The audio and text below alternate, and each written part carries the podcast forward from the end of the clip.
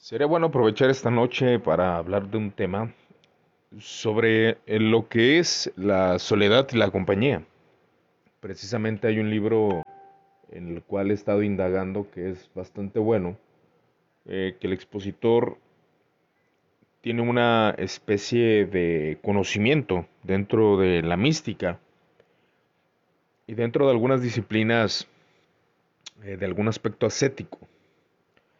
Pero lo importante de esto yo creo es las disciplinas que podemos tomar dentro de lo que es la, eh, eh, la espiritualidad y es algo que debemos de tomar en cuenta. Y en este punto, eh, la soledad y la compañía creo que es algo que tenemos que adentrarnos para entender qué tan bueno es ser personas solas, soledad y la compañía. Eh, leyendo los evangelios, adentrándonos en Mateo, lo que escribe, cuando Juan el Bautista es asesinado por parte de Herodes, eh, lo que hace Jesús cuando recibe la noticia, insofactamente, de manera rápida, es irse de eh, orar. La oración en el ministerio de Jesús fue fundamental ¿Por qué fue fundamental la oración? ¿Por qué? ¿Por de qué sirve la oración? Y yo creo que si somos cristianos honestos, vamos a... Eh, hemos hecho esa pregunta. Yo creo que hemos hecho esa pregunta de qué me sirve orar.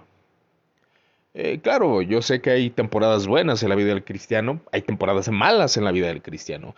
Eh, esa es la realidad. Hay temporadas donde nuestra espiritualidad parece ser deslumbrante, pero llegan momentos malos, llegan momentos donde no te sientes de la misma forma. Eh, Jesús lo vivía, eh, Jesús lo experimentó. Ahora sí que en su naturaleza humana Jesucristo lo experimenta.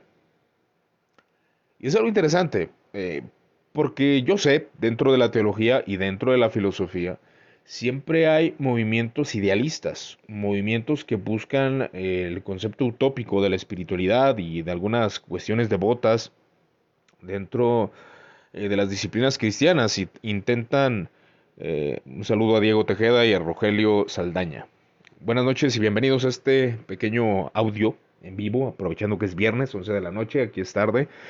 Pero igual quería aprovechar para las personas que están despiertas, platicar un poco este tema. ¿Y cuál tema es el que estoy tratando? Estamos tratando acerca de, la soledad y la compañía de Jesús. Y aquí va vinculado sobre todo también eh, lo que es la oración, la oración de Jesús. Eh, como venía mencionando en el Evangelio de Mateo, cuando Jesús recibe la noticia de que Juan el Bautista ha sido asesinado, lo primero, lo primero que Jesús hace es retirarse a orar. Y la gente lo siguió. No, no dejó, yo creo, concluir a Jesús acerca de su meditación. Pero la oración podemos definirla de mil formas, y aún la, palabra lo dice, cuando Jesucristo enseña a los discípulos a orar, dice, eh, Padre nuestro que estás en los cielos, santificado sea tu nombre. Y algo que menciona ahí, en esta frase de Jesucristo, es la palabra nuestro. Y esto implica muchas cosas, sobre todo la, comunidad cristiana, eh, que es importante estar en comunidad. Yo sé que algunos tienden a una u a otra, pero yo creo que es importante estar en alguna de las dos en algún momento, ya sea la compañía o la soledad. Hay personas que no saben enfrentar la soledad, hay personas que no saben cómo hacer o cómo estar en compañía. Y ahí es donde entra la responsabilidad eh, suya y, mía como creyentes de poder equilibrarnos en ese aspecto. Jesús es un ejemplo de la soledad y de la compañía. Él precisamente eh, tuvo momentos duros y, al punto que yo quería llevar con la argumentación era de que eh, hubo debilidad en Cristo Jesús. Hubo debilidad, claro que sí. ¿En qué, ¿En qué sentido? ¿En qué sentido hubo debilidad en Cristo Jesús. Claro que la hubo, porque era hombre. Y él, eh, y él está eh, en un momento de sufrimiento y es cuando él comienza a buscar el rostro de Dios. ¿Con qué intención? Porque la oración, y yo podría preguntarles a ustedes, eh, ¿qué, ¿qué efectividad tiene la oración? Y algunos podrán proclamar, es que la oración a mí me da paz. Y ciertamente lo hace. ¿Por qué? Porque la oración es un diálogo. Es un diálogo. Pero también, eh, como nos han enseñado nuestros hermanos orientales, aquellos cristianos de Oriente, que ellos suelen ser más de callar, eh, escuchar, meditar, no, no hablar, no siempre un diálogo eterno. Porque aún las oraciones de Jesús, cuando eh, la palabra de Dios nos dice, Jesús fue a orar, Jesús oró, eh, la mayoría de veces no nos dice que oraba. Es muy probable que haya tenido tiempos de silencio, usó palabras, pero tiempos de silencio. Y estas son de las disciplinas místicas que se han acuñado dentro del cristianismo, el saber callar, no solamente hablar. Pero ¿para qué? O sea, ¿cuál es el propósito de orar? ¿Que Dios me dé lo que pida? No, no necesariamente. La misma oración del Padre nuestro, Padre nuestro que estás en los cielos, santificado sea tu nombre. La intención de la oración es poder entender a Dios, poder entender lo, mínimo, claro está, de Dios. en esa oración, cuando nosotros estamos en una profunda meditación, no vamos a recibir lo que pedimos. Y es más, la oración no es, no es un mar de peticiones, aunque sí hay, claro está, ese aspecto de, de pedir, de orar, de buscar a Dios, pero no necesariamente para recibir algo. A veces la oración tiene el único propósito de entender eh, la voluntad de Dios, dirá alguno. No necesariamente, tampoco, tampoco. No, no es algo que venga de manera inmediata al entender la voluntad de Dios. Es decir, saber qué hacer en cierta situación de tu vida. Ahora, que nosotros tenemos la palabra revelada y sabemos que Dios nos ha mostrado qué hacer eh, con base a moral y ética cristiana. Eh, entonces, nosotros sabemos que pues, no debemos robar, que no debemos codiciar, que no debemos matar, que no debemos eh, adulterar. Entonces, sabemos qué es la voluntad de Dios de esa manera, de un texto, de una, de una voluntad que nos es transmitida por medio de la palabra de Dios. Pero a veces no sabemos qué hacer, cómo cambiar de trabajo. Ah, con esto, eh, de hecho, si Dios nos permite, vamos a hablar con, con un hermano acerca de un tema del trabajo. Y yo creo que es importante ponerlo en la mesa porque yo sé que todos ustedes, no sé si alguno de ustedes sea calvinista, reformado, pero muchos en un ambiente reformado hemos escuchado eh, la frase, eh, hazlo, haz tu trabajo para la gloria de Dios, haz tu trabajo para la gloria de Dios. Pero muchas veces nos vemos eh, inmiscuidos en una problemática bastante avanzada es decir, estás en un trabajo que realmente no te gusta, un trabajo que no te satisface, un trabajo que eh, está dañando tu salud. ¿Será voluntad de Dios que yo esté ahí? Bueno, eso no lo sabemos, no lo sé yo, no lo sabes tú.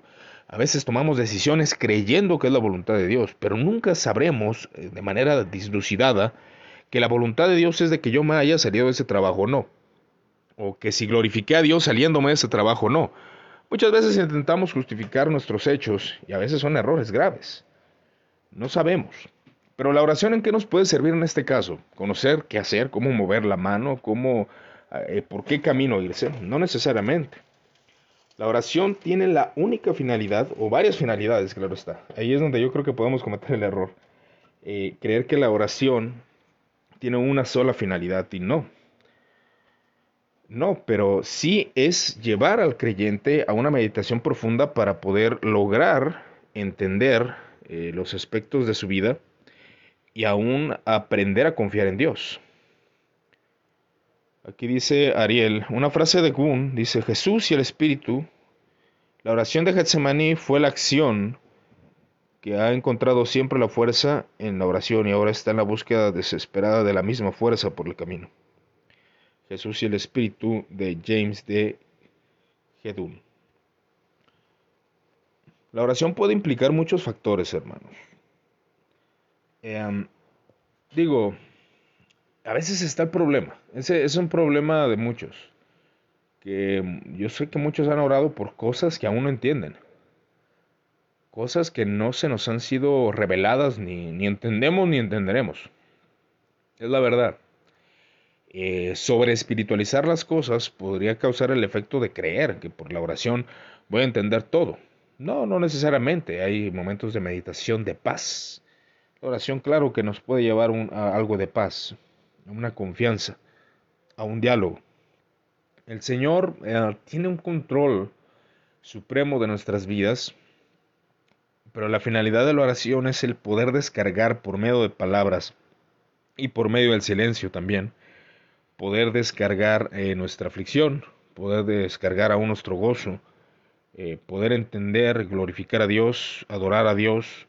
La oración tiene un sinfín de propósitos. Pero volviendo al punto focal acerca de lo que es la, la compañía, claro, la oración es una oración comunitaria, como vuelvo a mencionar, como dice el Padre Nuestro, hablando de personas, hablando de comunidad. Pero también implica ese momento de soledad donde solamente tú puedes expresar las palabras necesarias en un momento de aflicción. Podría mencionar mil casos, ¿no? Cuando una persona sabe lo que está batallando, eh, es decir, sus pecados, su carácter, fallas impresionantes que pues no podría tal vez hablar con otro ser humano.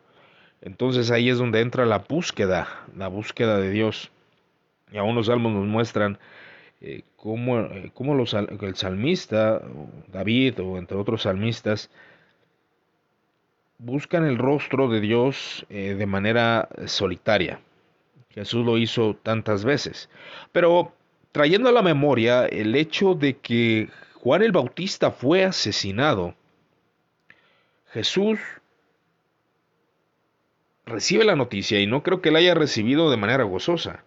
No creo que la haya recibido de manera impávida, como es el caso de muchos que creen que Jesús era alguien que no tenía emociones ni sentimientos, era Dios, tenía un control rotundo sobre todo, claro que sí, pero también era humano y eso es algo que se nos olvida, se nos olvida acerca de Cristo Jesús. Cuando vienen los discípulos de Juan y le dan noticia a Jesús de que Juan el Bautista ha muerto, Jesús eh, lo que hace es ir a orar. Y en esa oración no sabemos, el Evangelio no nos explica, qué, qué oró o qué sintió. Pero si somos Em, si somos eh, pues buenos lectores o intentamos interpretar lo mejor posible el contexto, nos damos cuenta de que fue una, una aflicción tremenda en Jesús. El capítulo 14 de Mateo, donde se dice que y, él empieza a explicar que Juan el Bautista fue más que un profeta. Y entonces Herodías eh, asesina a, Herodes, perdón, asesina a Juan el Bautista. Al conocer esta noticia, Jesús se alejó discretamente. Y esta discreción implica eh, no dar necesitaba la soledad. Su primo había muerto. Su primo había sido asesinado por un rey, por un poderoso. Quiero entender a Jesús en su naturaleza, qué es lo que sintió, ¿no? eh, en tu mente un ser querido que es asesinado. Cristo lo que hace es ir a orar. ¿Qué oró? No lo sabemos, pero tenía un momento de aflicción, un momento de gran dolor. Entonces Jesús, eh, al sentir gran duelo, va a buscar a Dios, va a buscar al Padre. Pero curiosamente después de su aflicción, él sube a la barca, pero la gente supo enseguida y lo siguieron. Pero a pesar de que lo siguen, Jesús siente compasión por estas personas y él no, no, no los ataca, no los eh, agrede. Pero en esos textos me hizo pensar tanto y reflexionar tanto en, eso, en ese punto, ¿no? De que el sufrimiento o lo que nos enseña Jesús, que en medio del sufrimiento, en medio de cosas que no comprendemos, Porque estoy seguro que como Dios sabía rotundamente por qué motivo había muerto, eh, había sido asesinado Juan el Bautista. Él lo sabía. Pero, pero como humano, probablemente la confusión entró a su mente. ¿Cómo es posible que el profeta, y más que profeta, haya sido asesinado de una manera impresionante, haya sido destruido, haya sido asesinado? ¿Qué salieron a ver al desierto? Él dio un sermón impresionante acerca de Juan el Bautista, y les digo, más que un profeta, él es el Elías que había de venir. Pero al dar este sermón, Jesús como hombre sin pecado, obviamente, recibe la noticia. Vaya, tuviste un sermón impresionante acerca de Juan el Bautista, que el reino de los cielos sufre violencia y que él es el más que un profeta, es más grande. Y aunque el mayor el reino de los cielos eh, podría ser alguien menos que Juan el Bautista, pero el sufrimiento eh, lleva a Jesús a que después de un impresionante sermón que él da, a irse a orar, ¿verdad? Entonces, ¿quiénes, ¿quiénes nos sentimos nosotros eh, al momento de una aflicción? El no orar, el no buscar a Dios. Porque eh, precisamente en una charla, en unos minutos antes en el trabajo, estaba hablando con un hermano en la fe que trabaja conmigo y estábamos hablando de, de lo grande que te puedes sentir en los momentos de comodidad. Es decir, te conviertes y sabes que la palabra, la oración, los medios de gracia, tienes todo para proseguir en el camino cristiano y ser un cristiano de gran testimonio, que todos te admiren por tu capacidad, por tu piedad, por tu devoción, por tu conocimiento, por tu inteligencia, eh, por tu rechazo al pecado. Vaya, te sientes fuerte. Pero pasa el tiempo y desaparece ese hombre. De repente te ves agobiado por el pecado, incrédulo, fallando cada vez más, visto por los hermanos en Cristo y por mucha gente como un cristiano no tan bueno. porque has fallado, porque has pecado. Entonces Jesús fue alguien que tuvo que lidiar con las batallas dentro de una sociedad, dentro de una comunidad en el pueblo de Israel, dentro de unas em, ideas que tenían los fariseos, ahí aprovecho para hacer una, un, anuncio, eh, el día lunes 24, eh, si no me equivoco, el día lunes 24, algunos hermanos, unos buenos hermanos estimados por, por un servidor, van a hablar de un tema acerca de fariseos más que hipócritas. Me parece muy interesante porque sé que en dónde está basado, está basado en algunas cuestiones de, de Wright que hablan de los fariseos como mm, algunos muy honestos y realmente se puede considerar como la sana doctrina del tiempo de Jesús, los de la sana doctrina del tiempo de Jesús. Pero bueno, van a hablar acerca de eso. Los fariseos son personajes muy interesantes que necesitamos analizar. Pero también se caía en el error, ¿no? Es como por ejemplo ahora, eh, dentro de los sectores de sana doctrina se cae en el error de de poner estándares, ¿no? ¿Y a qué, voy con esto, con los estándares? Muchas veces esos estándares eh, son difíciles de cumplir, no, no se cumplen tan fáciles. A veces uno cree que los cumple, uno puede decir, ahí va, ahí voy, soy un buen cristiano, soy un buen lector, estudio, trabajo de maravilla, eh, soy alguien amoroso, compasivo, misericordioso, oro tres veces al día. Pero eh, ese estándar decae, ese estándar puede caer. Entonces, eh, en el tiempo de Jesús, los fariseos tenían un estándar y era un estándar piadoso. Vaya, pues cumplir la ley, buscar cumplir la ley. ¿eh? Cabe mencionar que los fariseos no sentían, muchos de ellos no sentían que eran obedientes perfectos de la ley. Claro que había alguno que otro que sí. Pero la idea del fariseísmo era según algunos historiadores que han, indagado más en la idea de eh, la religión farisaica, es de que ellos buscaban sencillamente obedecer lo mejor posible la ley. obedecer lo mejor posible la ley de Dios. Pero se caía en un extremo, y se vuelve a mencionar, se cae en un extremo de poner un estándar. Un estándar que a veces no cumplimos. Realmente siendo honestos, no somos capaces de cumplir. Ahora, que somos cristianos, que debemos de tener bien entendido cómo opera la gracia de Dios, cómo opera el perdón, perdón de nuestros pecados, de nuestras fallas, de aún como creyentes, porque muchos creen, ya fui perdonado en Cristo Jesús, ya soy una persona nueva, no debo fallar, no debo pecar, eh, obviamente, pero el problema es de que se vuelve a incidir en una transgresión en la vida cristiana. ¿Y qué hace el cristiano? Se siente miserable, se siente que no es parte de la grey, se siente que no es un verdadero creyente. Pero precisamente Jesús instituyó la oración, perdona nuestros pecados como nosotros también perdonamos a los que nos ofenden, una confesión constante de pecados. Y la oración entra ahí también importante. O sea, la oración no solamente es para pedir, para pedir cosas materiales o aún espirituales. Vaya, ahí tú estás pidiendo perdón, pidiendo perdón por tus pecados. La oración es para la confesión de los pecados, es para reconocer a Dios, es para callar muchas veces y tratar de entender a Dios por medio del silencio, en la soledad y en la compañía.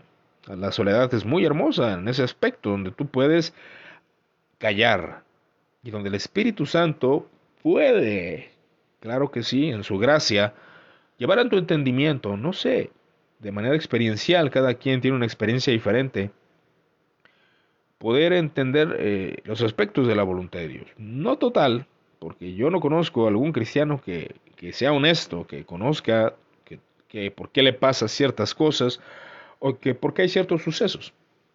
Por ejemplo, muchas veces eh, se da alguna enfermedad a algún predicador conocido. Muchos dicen, es una prueba de Dios, es una prueba de Dios para limarlo, para, para llevar al siervo a otro nivel. Bueno, es posible. Pero algunos dicen, no, es un castigo, es una disciplina del Señor. No lo sabemos. ¿Quién eres tú? ¿Quién soy yo? Para dar un juicio, sí, acerca de una enfermedad o de alguna ocasión de algún hermano que esté padeciendo. Podemos conocer aspectos de la voluntad de Dios, pero no toda la voluntad de Dios. Nadie la entiende a la perfección. Y, esto se puede decir, Jesús la entendía, claro que sí, pero aún en el transcurso o en los momentos de aflicción, él mismo pedía en contra de ello. Bueno, decía, Señor, si es posible, pásame esta copa, obviamente con una reverencia impresionante pero no se haga mi voluntad, sino la tuya. Trataba de enfocar su mente a la voluntad divina, pero ¿era la voluntad de Dios pasar esa copa? Él sabía que no. Él lo sabía, pero aún en su debilidad humana pidió si fuese posible.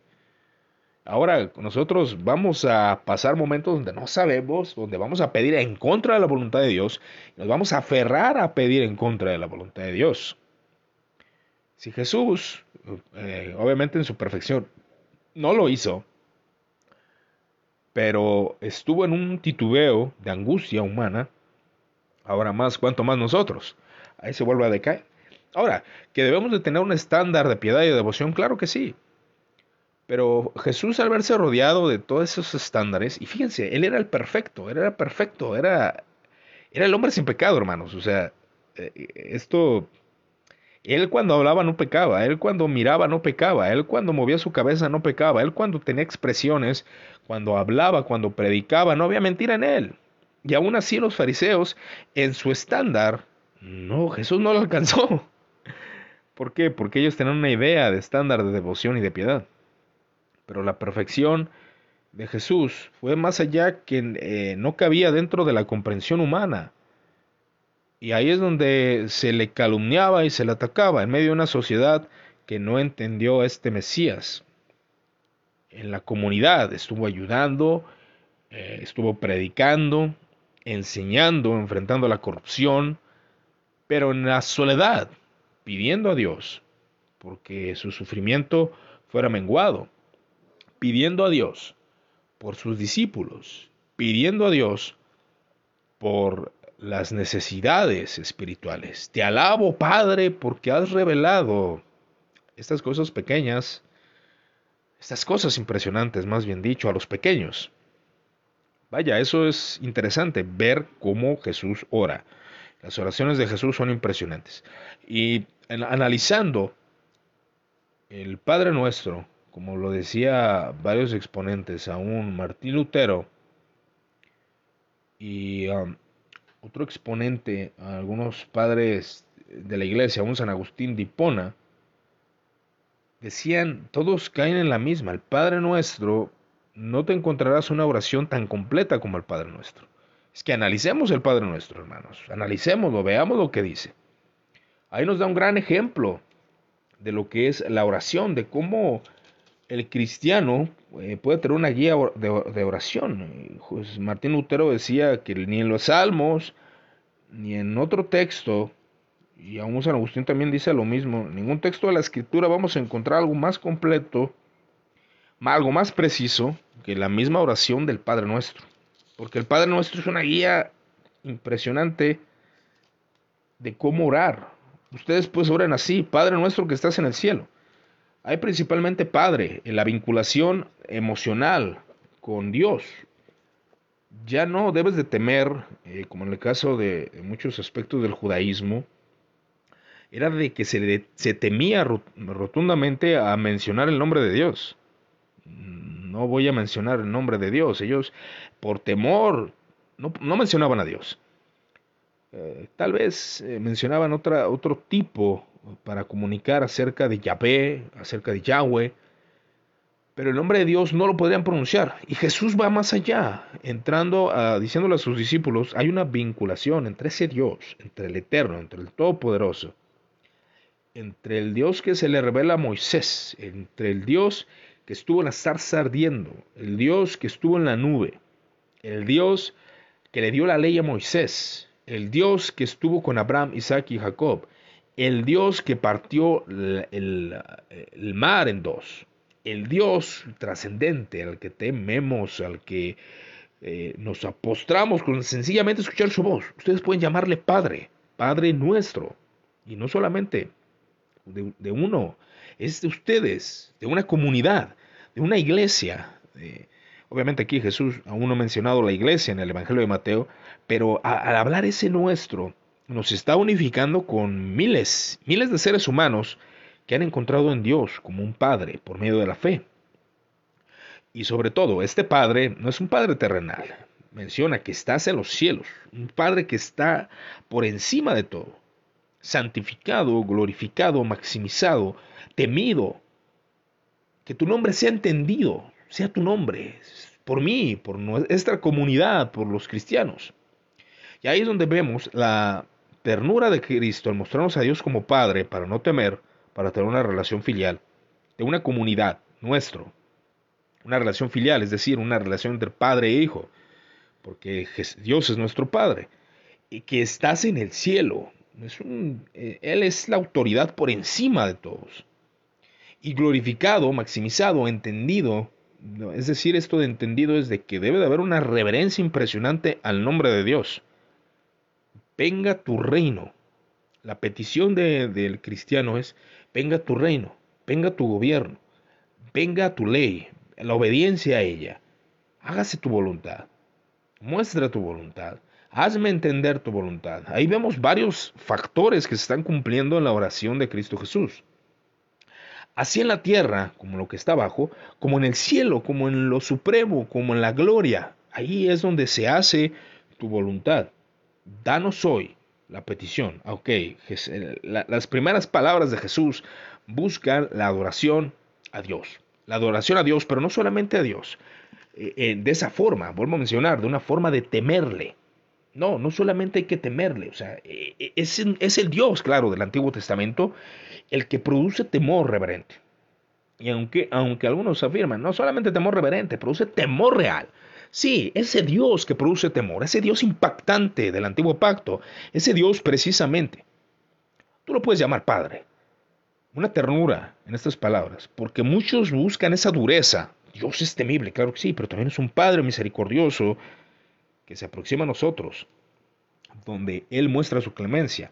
Grande en misericordia, tardo para la ira, grande en misericordia.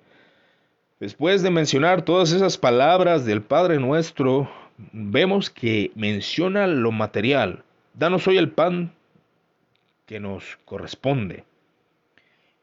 Danos ese pan, la necesidad de comer. Danos ese pan. Ayúdanos a trabajar. Ayúdanos a fortalecernos. Danos la inteligencia para conseguir ese pan. No va a caer el pan del cielo. Danos hoy el pan que nos corresponde con nuestro trabajo, con nuestro esfuerzo. Y aun cuando estamos eh, sin trabajo, con esa comunidad, con esos hijos, con esos hijos del Padre, concédenos lo necesario para alimentarnos. Y después de esto menciona, y perdona nuestras deudas, perdona nuestros pecados, la confesión de pecados. Aquí estamos viendo que la oración nos sirve para entender nuestra relación con el Padre, para entender que Él está por encima de todo, para entender que su nombre debe ser santificado, que su nombre debe ser entendido como puro, como recto, como el justo, como el, grande. Después de todo eso, tú que eres el, el Dios de los cielos, danos lo necesario para vivir, danos lo necesario para mantenernos, danos lo necesario para tener una vida básica. Aquí no está pidiendo riquezas. Ahora, que un cristiano las puede obtener, claro que sí. Pero eso depende del trabajo, de las influencias y de la soberanía de Dios. Pero después de eso, la confesión de pecados. No, mi hermano, usted nació de nuevo no significa que no vaya a pecar. No significa que usted vaya a ser el gran e impresionante cristiano del siglo XXI que tiene una vida piadosa, devota y que todos van a admirar. Discúlpeme, eso no ocurre en la vida real. Ningún creyente ha sido admirado en su tiempo. Siempre son admirados después de su muerte. Y cuando son admirados en el momento ahora, se caen del pedestal. La realidad es de que ni el mismo Jesús recibió la gloria de los hombres como muchos de nosotros pretendemos buscar la gloria y la aceptación de todos los sectores dentro del cristianismo, cosa que es imposible, y el mismo Jesús pudo hacerlo. Entonces, mencionando Jesús, ustedes deben de orar así. Ustedes son pecadores, ustedes son falibles. Pídanle a Dios que perdone sus pecados, pídanle al Padre que perdone sus pecados, pero como también ustedes o nosotros perdonamos a nuestros deudores. En este mundo a usted lo van a ofender, en este mundo a usted lo van a calumniar, en este mundo usted no va a ser del agrado de todos los seres humanos, ni de los cristianos, ni de nadie. Entonces ahí es donde nosotros debemos de pedir eh, perdón, pero también perdonar a aquellos que nos causan el mal. Y después de haber pedido perdón, la oración nos sirve para que en la voluntad de Dios nos aleje de la tentación y no nos dejes caer en tentación. Pero espera, ¿qué pasa si yo oré esto y caí en la tentación? Porque precisamente Muchos oran esto y caen en la tentación. ¿Qué pasó? El poder de Dios no fue capaz de ayudarlos, de sustentarlos, de evitar que cayeran en ese pecado. Bueno, ahí es donde el perdón de pecados se aplica. Si nosotros vemos en la oración de Jesús, primeramente está el perdón, el perdón de pecados, y después líbranos de la tentación. Es decir, que si algún ser humano ha caído en pecado, liberar de la tentación es alejarse de ese pecado después de haber caído pero después de haber pedido perdón y de, haber, y de, arrepentirse. Y ahí es donde la oración nos puede llevar a comprender ciertos aspectos de la vida cristiana, cómo la vida cristiana se va, se va desarrollando, porque es un proceso de desarrollo, no todos alcanzan la madurez en un año, no, la vida cristiana es un proceso de trabajo, de esfuerzo continuo. Después de esto, después de no, no nos dejes caer en, la tentación, líbranos del maligno. Y en la oración se menciona a Satanás. ¿Por qué? ¿Por qué Satanás?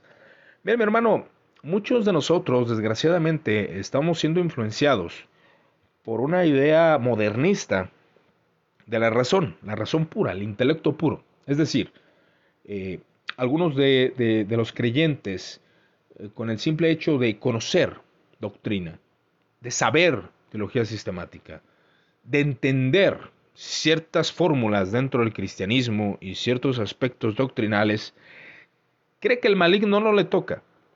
El maligno sigue siendo un ser muy inteligente y superior a nosotros, aún en fuerza y en poder. Pero no del poder de Dios, es obvio. ¿Por qué se menciona al maligno? Porque las estrategias del maligno van más allá de aquellos cristianos sensacionalistas que ven al diablo en todo. No, el maligno es muy sutil. Entra por medio del intelecto, por medio de la razón, por medio de la pista, por medio del gusto, por medio de la aún de la fe y aún de la iglesia. El maligno es muy sutil. Nos puede llevar al pecado de manera rápida e insofacta. Por eso Jesús le menciona, líbranos del maligno. ¿Por qué? Porque debemos estar pendientes del maligno. A veces sentimos que el maligno ya no está ahí, que el maligno, claro que no es omnisciente, pero debemos entender que hay principados y potestades, pero el maligno sigue operando, sigue trabajando y nos puede llevar a caer. Pero el maligno no, no opera así, o sea, no, no, me refiero a que opere de, de una forma, uh, vuelvo a mencionar, así como esos predicadores sensacionalistas mencionan que el diablo está en las películas. No, e, él es bastante sutil y entra por lo menos esperado. Por eso Jesús ora, líbranos del maligno. Y ahora Jesús dice, porque si ustedes perdonan a los hombres sus ofensas, que es inevitable, Jesús lo está diciendo, esas ofensas van a ocurrir. También el Padre Celestial les perdonará a, usted, les perdonará a ustedes. Pero si ustedes no perdonan a los demás, tampoco el Padre les perdonará a ustedes. ¿Qué quiere decir esto? Claro, hermano, si usted no perdona, o si yo no perdono, Dios no nos va a perdonar. Es eso, así significa. ¿Cómo es eso? Se supone que hemos sido justificados en Cristo. Bueno, en tu proceso de santidad o de santificación, al no perdonar tu oración hacia un pecado que hayas cometido, no será limpiado rápidamente, insofactamente. Solamente si perdonas. Eso significa. Alguno dirá, qué rara interpretación, pero es la realidad. Ahí lo dice. No les perdonará Dios sus ofensas si ustedes no perdonan. Y después, ¿qué pasa cuando perdonamos? Bueno, el proceso de santificación, el proceso de purificación. Dios nos perdona nuestra transgresión. Has entendido, hijo, has entendido que debes comportarte como el Padre que está en los cielos. Ahora usted imagínese, el primo de Jesús, volviendo al punto focal, fue asesinado. Es muy seguro, si el maestro es congruente, que claro que lo fue, que él oraba por Herodes. Él oraba por sus enemigos. Él oraba por los fariseos. Él oraba por los saduceos. Él oraba por los herodianos. Él oraba por ellos. Y esto no lo digo como si yo lo cumpliera. Claro que no. Él sí, Jesús. Vaya, Él fue el perfecto varón. Él es el único capaz de perdonar de una manera impresionante que nosotros jamás seremos capaces de hacerlo en esta tierra. Eso es indudable no podremos hacerlo. Pero Jesús sí es capaz. En la soledad hay sufrimiento. En la compañía hay sufrimiento. Pero en cualquiera de las dos está el Padre. El Padre misericordioso que se nos aproxima con gran ternura para poder vivir en este mundo que claramente se cae a pedazos y que las ofensas serán latentes, las calumnias, el agrado es imposible de todo el mundo. Aún los cristianos más ardientes y más piadosos han sido desechados por sus congregaciones y aún por sus amigos. Esto quiere decir que buscar la aceptación del hombre solamente será buscar una utopía que no existe. Ni aún el gran Salvador la obtuvo. Pero aprendamos del Salvador, que es el único que realmente nos da ejemplo y como dice la escritura, Él es el único que hablaba como quien tenía autoridad. Bueno, solamente quería compartir esta reflexión con ustedes acerca de la compañía, acerca de la soledad, acerca de la oración y acerca del ejemplo de Jesús. Les agradezco su amable atención y que tengan una excelente noche.